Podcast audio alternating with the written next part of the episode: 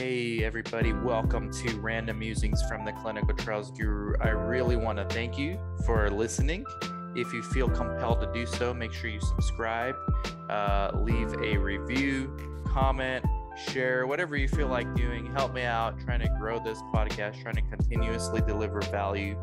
A couple of things before we get into the show check out the links in the show notes to my CRA Academy my CRC Academy, both of them doing very well as far as getting people jobs in the marketplace. Check those out. Also, if you need help getting studies for your site or anything else, or even launching a site, basically any help for your site, we have a low monthly fee consulting service where we have helped many clients become and continue to be successful site owners through our background efforts of business development and support staff. Text me 949-415-6256. Please check out the links in the show notes as well for the book, The Comprehensive Guide to Clinical Research. It's been selling really well, getting very well received by the community. Thank you guys so much for that. Also, check out the YouTube member page. Join this channel to get perks. That's my YouTube uh, membership. It's 10 bucks a month. You get a monthly mastermind exclusively.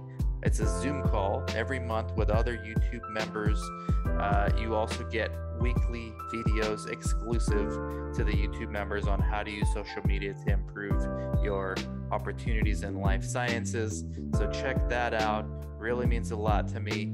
And thank you so much again for listening and enjoy the show. Guru Nation, I got Ammon Rivera on. Guru Nation, his LinkedIn and website is underneath this video. And if you're listening, thank you very much.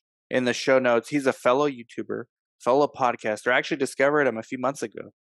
He's a recruiter as well for these small to mid-sized biotechs and CROs.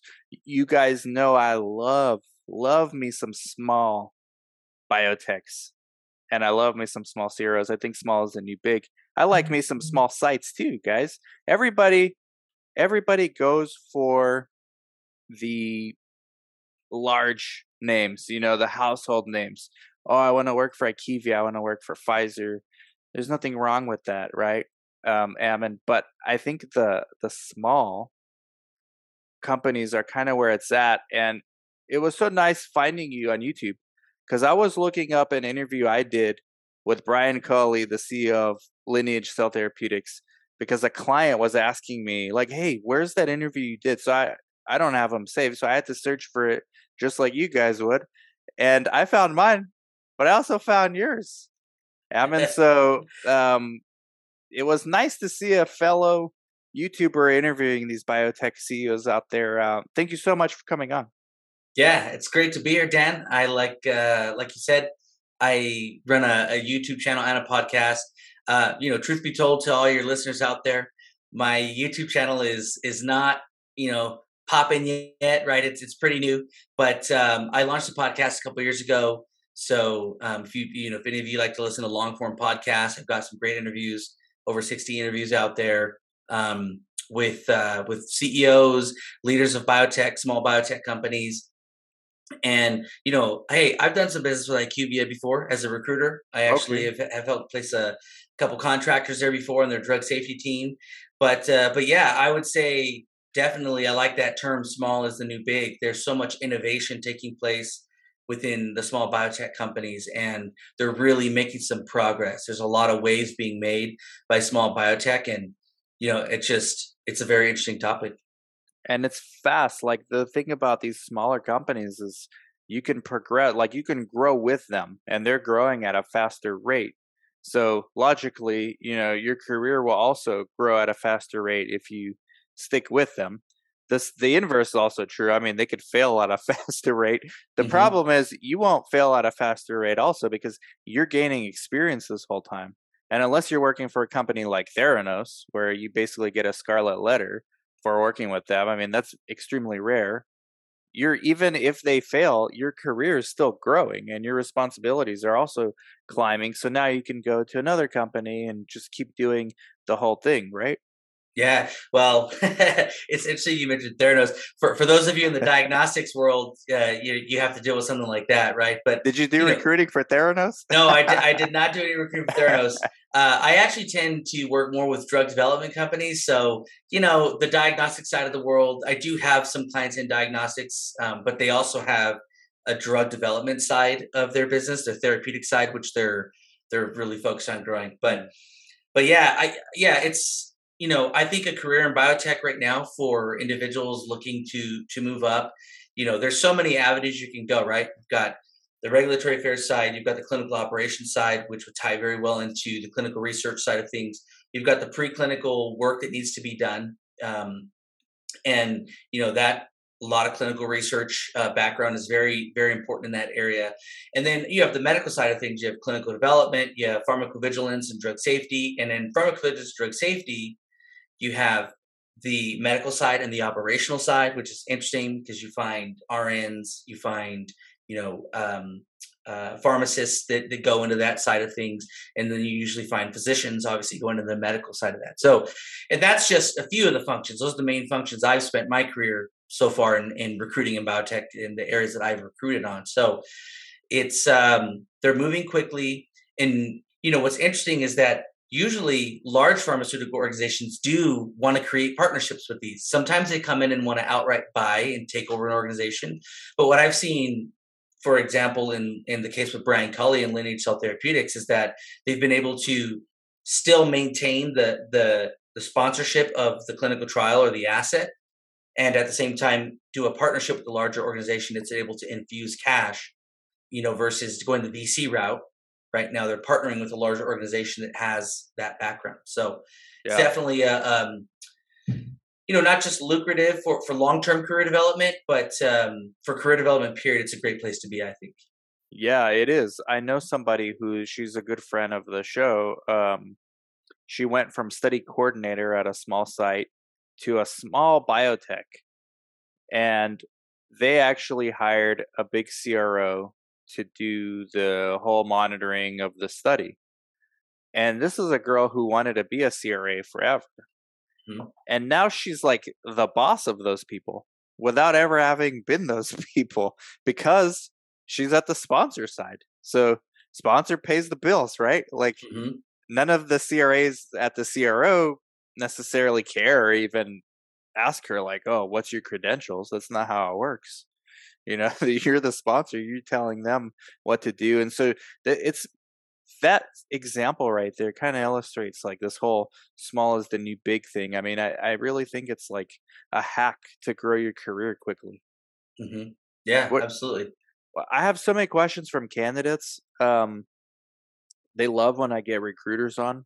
So I got some unique candidates. I got one. I have a lot of international medical graduates, right? Mm-hmm. Um, well, let's start with them maybe first because it's a large segment of the audience. What do you think, like an IMG? Do you see biotechs or CROs looking for these kind of people? Absolutely, I do. Um, what I see though is it's their experience that they have that allows them to flourish within the biotech world. You know, sponsors in a perfect world, a sponsor. So, for example, let's say you're working with an oncology, you know, a company developing oncology treatments. They want a U.S. trained oncologist, right? And in some situations, they may need that, right? But usually, that's going to be, especially as the leadership levels get higher and higher. They're they're definitely going to put an emphasis, right? But I have worked with plenty of, of international medical graduates, physicians especially, on the drug safety and pharmacovigilance side of things right? Where they're reviewing serious adverse events, adverse events. They're doing the ICSR reports. They're learning then how to do signal detection. They're learning how to then do uh, aggregate reporting, you know, DSURs, PSURs, these kinds of things, and uh, and they become very valuable because that medical background doesn't matter where it's from, right? As long as they're a physician and they know how to evaluate a patient from a medical standpoint, it's valuable to a biotech company um, or, or a, or a pharmaceutical organization, even larger organizations. So I would definitely say that they do um, look for that, but what they really look for though is experience, right? And um, and so you've got to figure out how you can maybe pivot your career from being maybe if you're on a site you're doing clinical site management to figuring out how you can pivot into gaining some of these skills that a sponsor would look for in a in someone that's an international medical graduate yeah do you th- how important is it transferable skills i mean you just said you know experience at the end of the day is what matters i completely agree. Problem is a lot of people watching they don't have that experience right. but they do have the education they might be imgs they might be phds do they have to take a pay cut initially in or like a step backwards they go two steps forward or are transferable skills enough for them to maybe get lucky and get their first shot somewhere yeah that's a good question and you know i don't I don't want to be uh, the definitive voice on this, right, or the very bad news. Yes, you are the.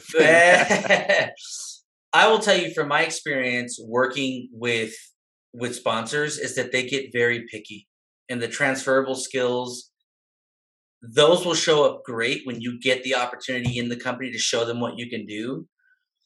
But I have had plenty of sponsors say, no, no, no, no. I need, depending on the level of position, yeah. I need somebody that already has this particular experience. And here's why.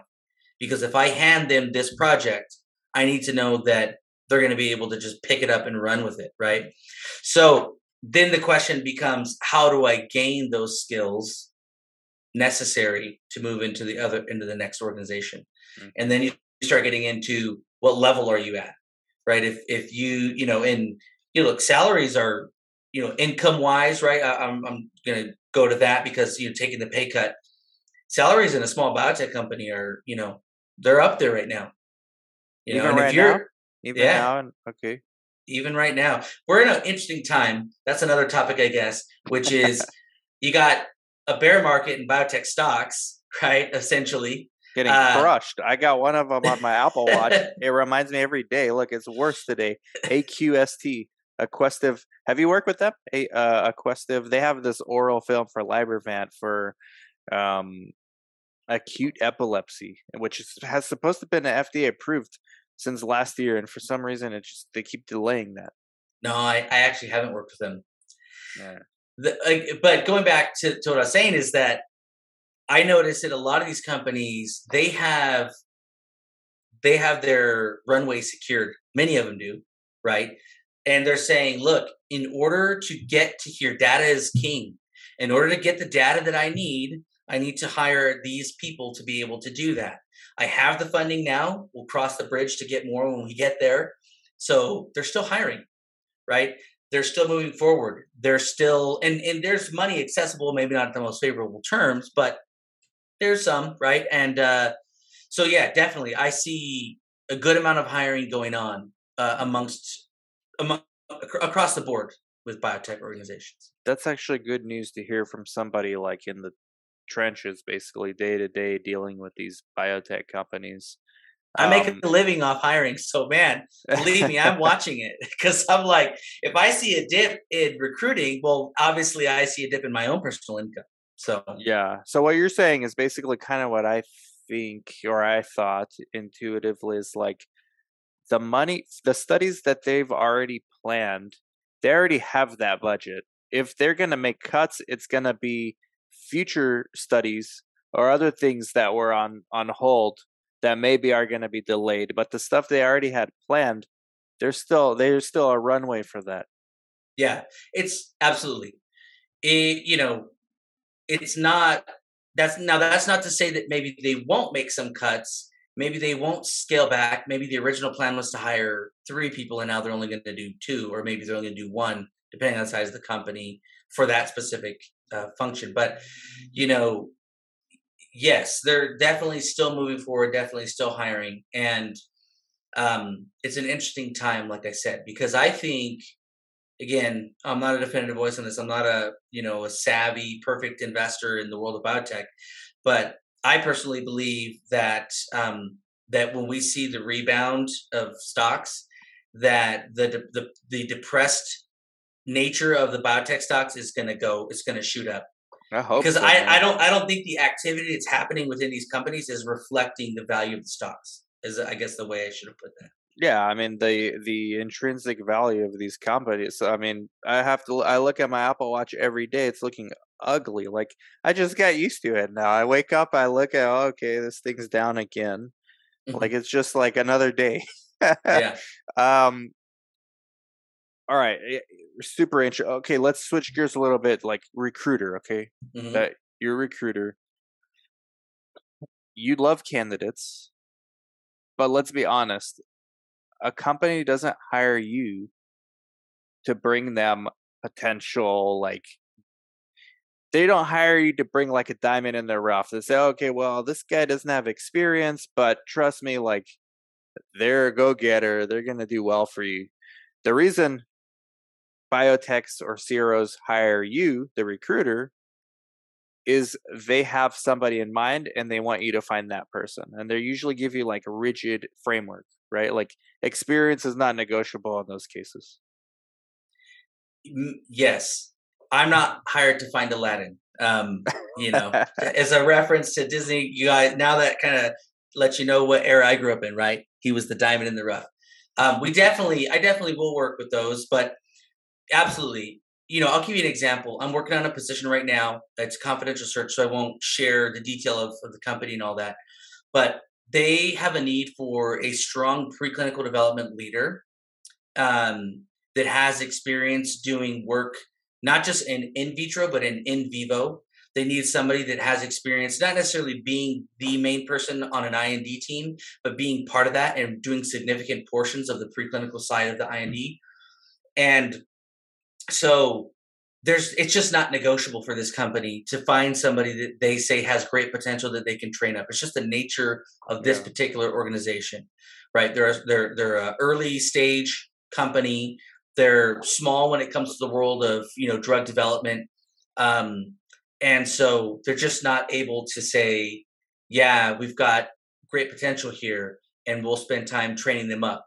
Now, that's not to say that they don't do that with other positions, but this particular role, me being an, an executive recruiter that is being hired to find the right person for the job, I'm looking for a person that has those skills. And usually those are people that they're not looking for a job necessarily, right? They've got their nose to the grind.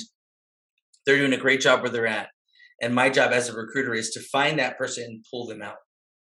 That being said, you know, it doesn't mean that I don't work with people that are actively looking for a job. I, I do that often. So the reason I bring that up is um, for two reasons.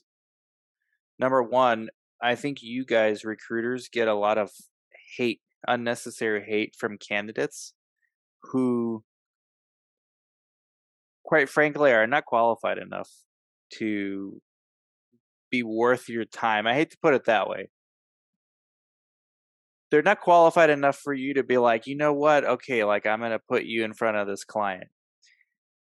You might see the potential. You might like the good recruiters will still cultivate that relationship over the years, mm-hmm. right? And maybe even coach them and hey, take this job first, and then when you're ready, like in a year, hit me up because there might be another one for you. So I get a lot of candidates that are not so qualified to reach out, say, hey, you know, I emailed like ten recruiters, they all ignored me, and it's like, well they're in a business for themselves. Like their client told them they don't want people like you. Okay, so that's number one. I want to like shield you guys a little bit because you guys get a lot of flack. Number two, that doesn't mean that if you're a candidate that is not qualified, that you still can't find a way. It's just the recruiter might not be the best way, but if you find a good one, then you can start building those relationships. But you can go directly to some of these biotechs and show them because now when they hire you, it's a little less, it's a little more risk free for them because they don't have to pay somebody to find a diamond in the rough, right? Like in mm-hmm. Aladdin, like you said.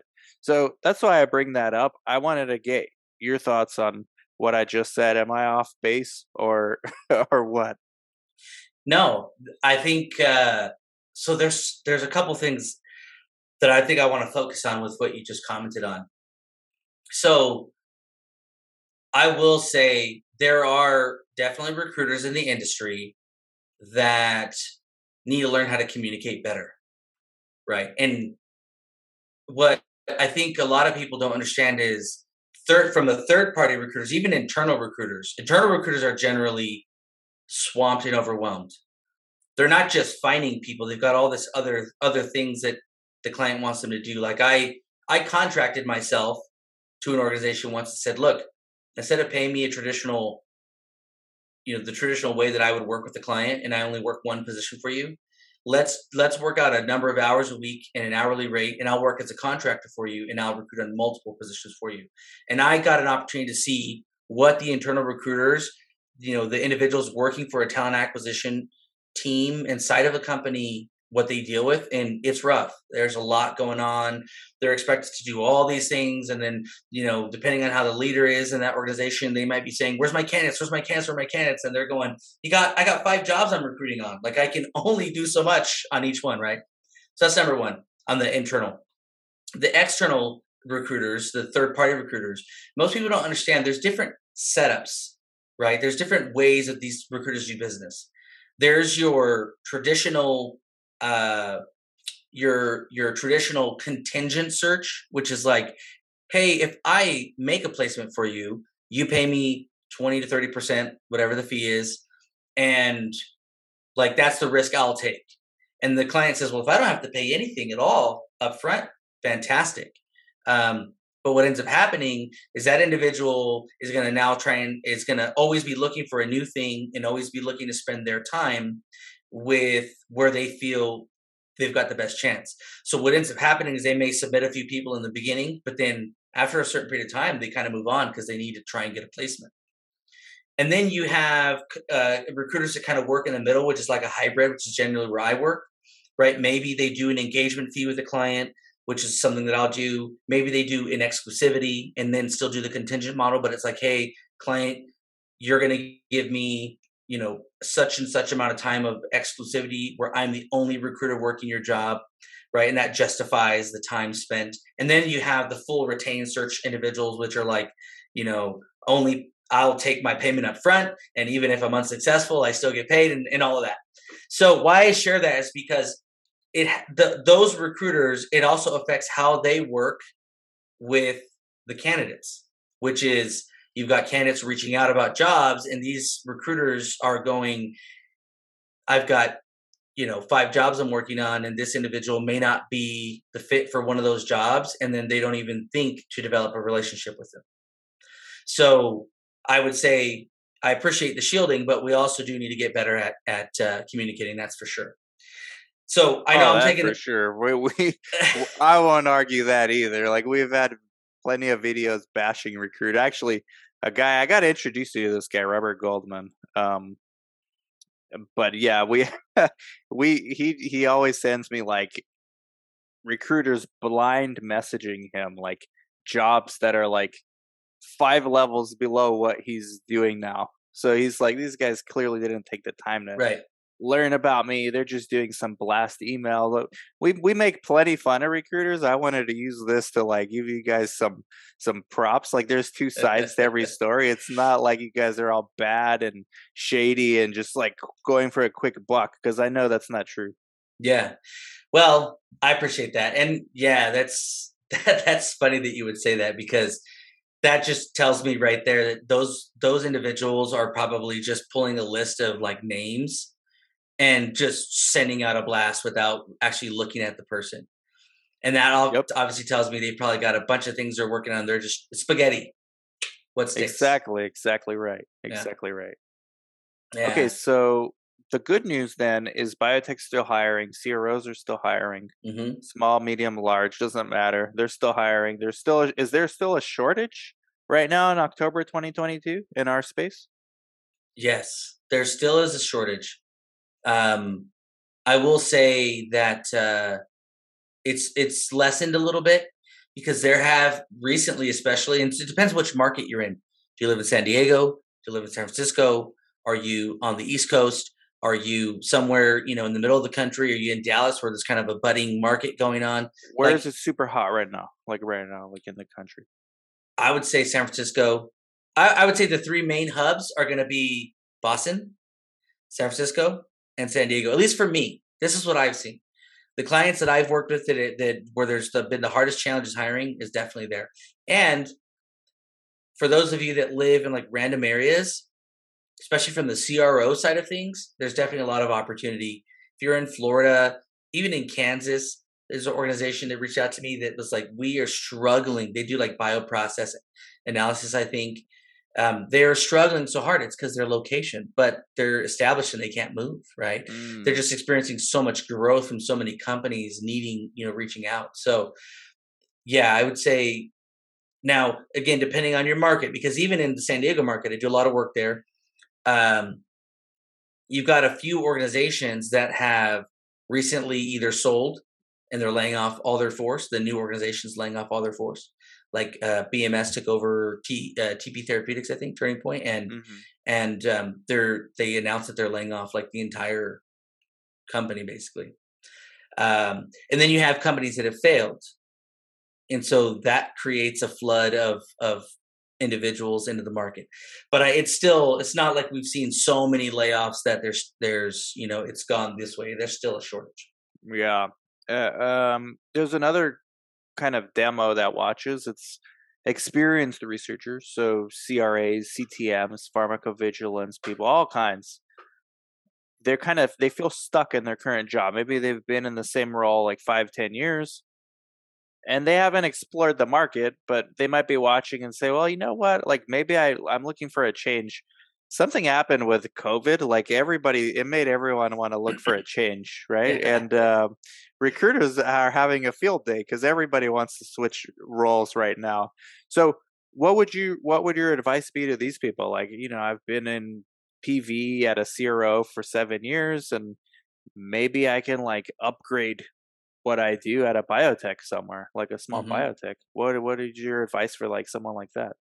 Yeah. So um, this is this is a good question. It goes. It, will let me answer one of the con or one of the questions you had earlier that we didn't get we didn't get to because I'm talking. I talk so much sometimes, but me too.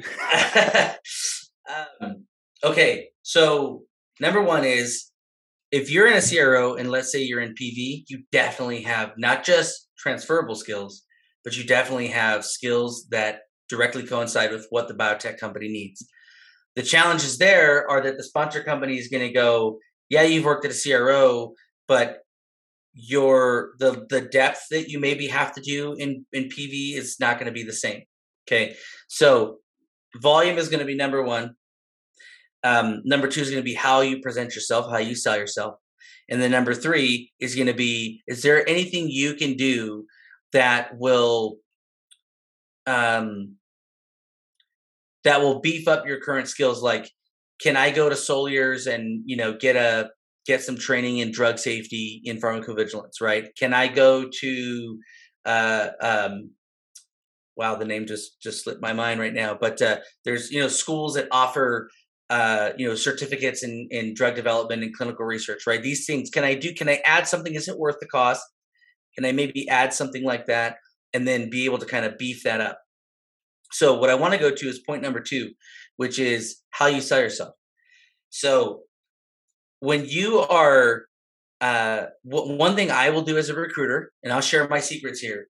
One thing I will do as a recruiter is if I find a really good candidate, I'll have a great conversation with that person, and I'll write down, I'll take notes on them, and I have specific questions that I ask, and that uh, that allows me to pull marketable information out of that person. Hmm. And then I will put that marketable information into an email with bullet points highlighting that about this person.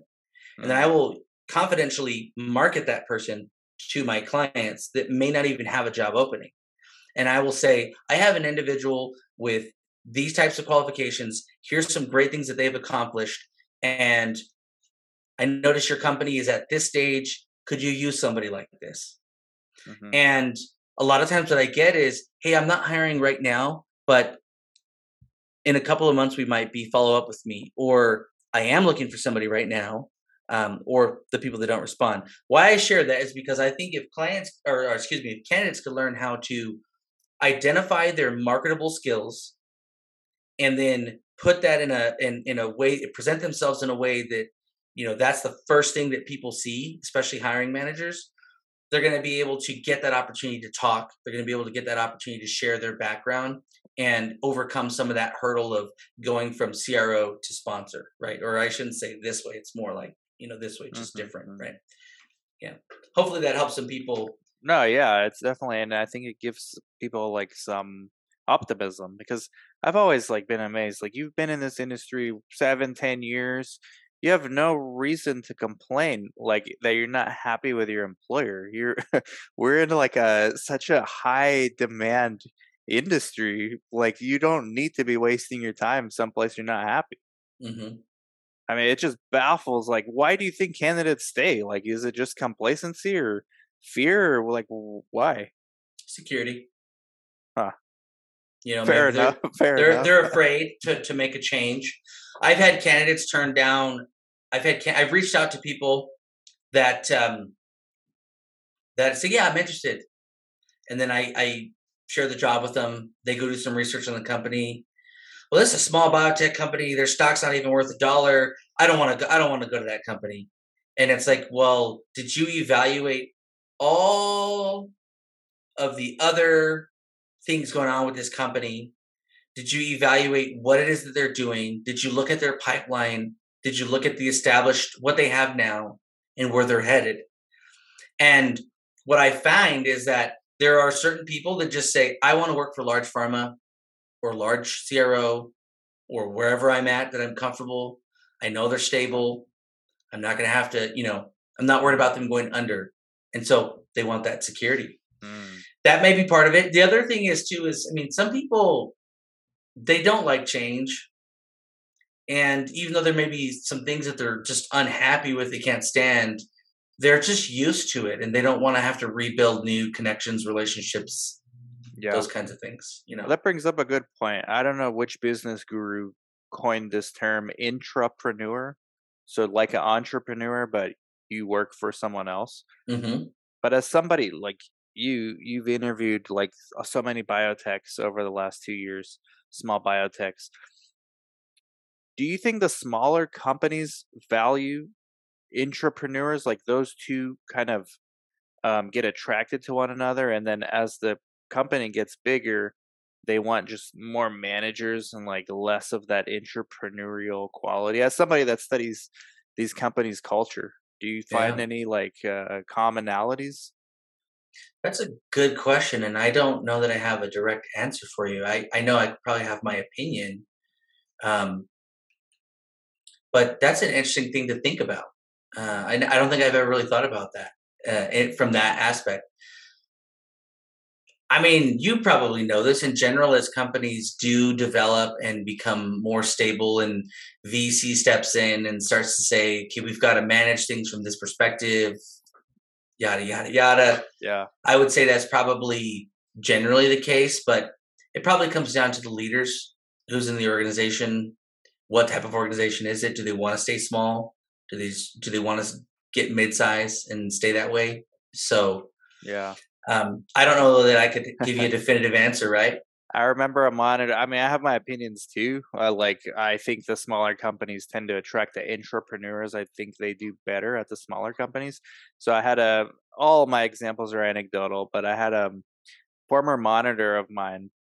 It was a small biotech, and we've worked with this biotech for like seven years. We watched them become a big company, and then they got acquired by a giant household name. So this lady was with them the whole time and when they got acquired at the end of the seven years, she's like, I'm retiring. These new guys came in, the whole company culture's changed, and we've we're now officially big pharma. Mm. so it's anecdotal, but um, yeah, I think that's like there's something there. It's hard with large pharma silos. Uh, you know, I'm not knocking large pharma if anybody ever listens to this, I'm be, I'm serious. I'm not knocking them. it just depends what you want to do, right? As yeah. a recruiter, look, I'm gonna look as a as a as an executive recruiter, third party recruiter. You know, as an entrepreneur myself, you know, I I don't really work with large pharmaceutical organizations because they have a million layers and processes and things that make it hard for me as a recruiter to work directly with a hiring manager. I've gotten on the phone with hiring managers at large pharma organizations that say, I we are struggling to fill this position. If you could bring me candidates, that would be amazing. But you got to talk to HR and the talent acquisition team, and especially with the larger organization, that creates challenges. And uh, so, likewise, you know, I've dealt with clients that say, you know, I really need somebody that has small biotech experience because if they're a VP or a senior director or a director with, say, Pfizer, um, not knocking Pfizer, I think I had their vaccine. Um, the uh, you know the the silos that can be created in all the processes and all the you know it's like you have to do it like this, like this, like this, like this. Now, of course, that's not necessarily that it's always like that in every department, but generally, I think, yeah, it's it's probably the case. Yeah, uh, it's. I mean, we definitely we're gonna have to do like multiple parts to this interview because we haven't even gotten into the biz dev, like how you use LinkedIn, how I use LinkedIn. I think we'll maybe save that for part two. Like and I don't know if you want to come on for that one because in a way you're like teaching people how you're finding your clients, which could theoretically be their people watching as employees. But I think it's interesting. I still think I think people. Here's why I think that would be a good one. Um, people don't appreciate the work that a job recruiter does. Like they just they see you like a candidate sees you when you already have a client right? But for you, that's like the easy part of the work. The hardest part is getting the clients interested in you. So I don't think candidates appreciate the amount of work it actually takes to cultivate these relationships. So when we I don't want to oversimplify it by saying, hey, just go on LinkedIn and message these CEOs of these biotechs and maybe you'll get lucky although that strategy might work, you never know, mm-hmm. and it's free. Um, so I think we should do something like that when you have time. Like maybe we'll do a part two of how you find clients, how I find clients. There's one tool I use, Zymewire. I don't know if you you use Zymewire before. I get nothing from them, but uh, Z Z Y M E. You can find yeah, it's really good actually. You, you can find yeah, it's a paid product. I don't remember how much we pay. We give it to Julie who does our biz dev now. That's how we find studies like for our clients. Mm-hmm. But it's a lot of work. It's not just like going to Zymewire and then like you still have to reach out. It's just like it takes one of the layers off. Like instead of clinicaltrials.gov, you use this other tool instead. Um, but clinicaltrials.gov is free and anybody can use it. And you can mm-hmm. find I mean, man, you can find phone numbers of some of these like hiring managers on clinicaltrials.gov. They don't want you to know that, but they're out there. So I think we can do like a, entire, we can do clunky. a whole thing on that. We can yeah. do a whole episode on just like biz dev, how you go about finding clients. I can tie it into how I go about finding a new study for one of my sites and because in many ways we are going kind of after the same people from different perspective. Like we have different objectives, but at these smaller companies, maybe there's only a dozen people. Like we're probably reaching out to the same people. Mm-hmm. Yeah, absolutely. I'd love to do another one and talk about it. I mean, yeah, I mean, some people might say, "Oh, well, you're sharing your secrets, right?" But at the end of the day, I I know there's going to be people that will probably run with some of that and make make good things happen, and good for them. Um, and then there, you know, most people though will realize that the amount of persistency and like work that it takes for me to generate a client is is it's quite a bit. Yeah. And it's different for me because i'm not somebody looking to get hired at a job right now right? Um, sometimes that's the case if i have a as i mentioned like a candidate that i'm marketing but i've had individuals that i've worked on contacting and marketing to to find a job. They reach out to me six months after there's no communication. Wow. Yeah, it happens. It happens. Or, uh, hey, yeah, we're gonna be needing your help soon.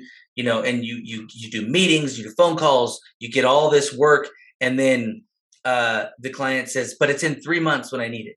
Right. So imagine being a candidate. You're like, ah, but it's me as a recruiter.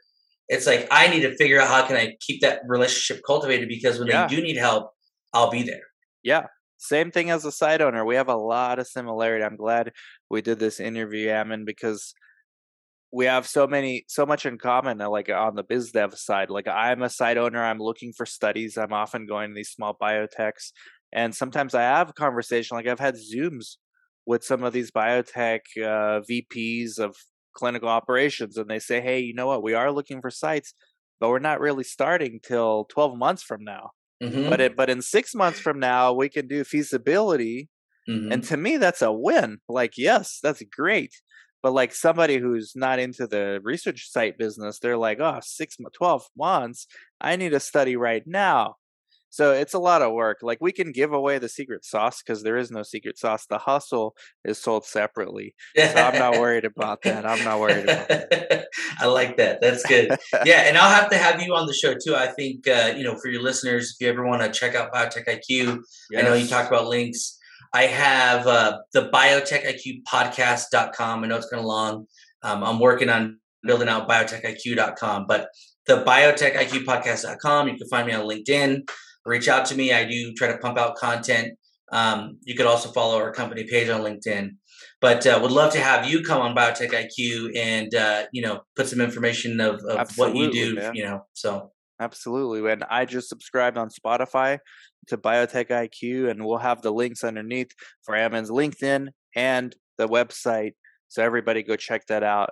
Thank you so much, Ammon, for coming on. Really appreciate it. It's always nice to get a job recruiter that is transparent and um, hardworking. go, go figure. much appreciated, Dan. Thank you. Thank you everyone for watching. Like, subscribe, comment, share. Bye bye.